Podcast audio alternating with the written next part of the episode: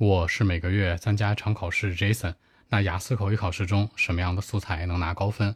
分三个维度去看：第一部分、第二部分、第三部分。在第一部分当中，你一定要记住了，别多想，一定要随性，因为它百分之九十九的题都是个人观点的输出以及寒暄语。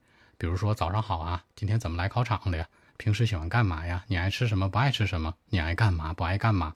都是这样的题，顶多有一个类似于 Pass Three 的提问。比如说，哎，你对这个大众媒体什么看法呀？你对教育有什么看法呀？顶多是这样的。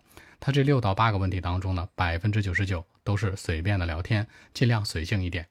第二部分当中，记住了，尽量真实，尽量是发生过的事儿，除非是那种极端现象，可能你没有发生过的经历的一些事儿，你去编造去背诵，不然都说真实的。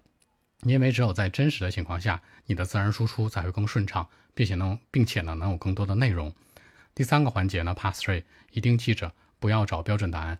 第三部分呢，考官跟你在探讨，他是在看你的语言基本功，而不是一个汉语百科知识。不是说他问所有刁钻的第三方的客观观点的问题都要有标准答案的。比如他问你如何禁烟呢？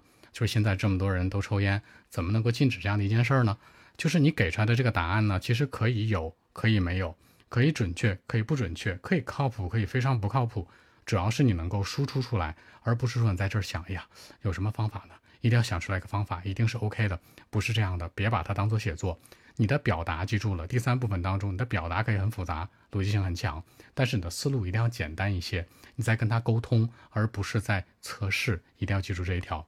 所以说呢，所谓的素材呢，尽量基于自身，按照真实的想法去答，因为整个的 IELTS 雅思呢是一个语言基本功的考试，不是一个汉语百科知识的考试。更多文本问题，微信 b 一七六九三九一零七。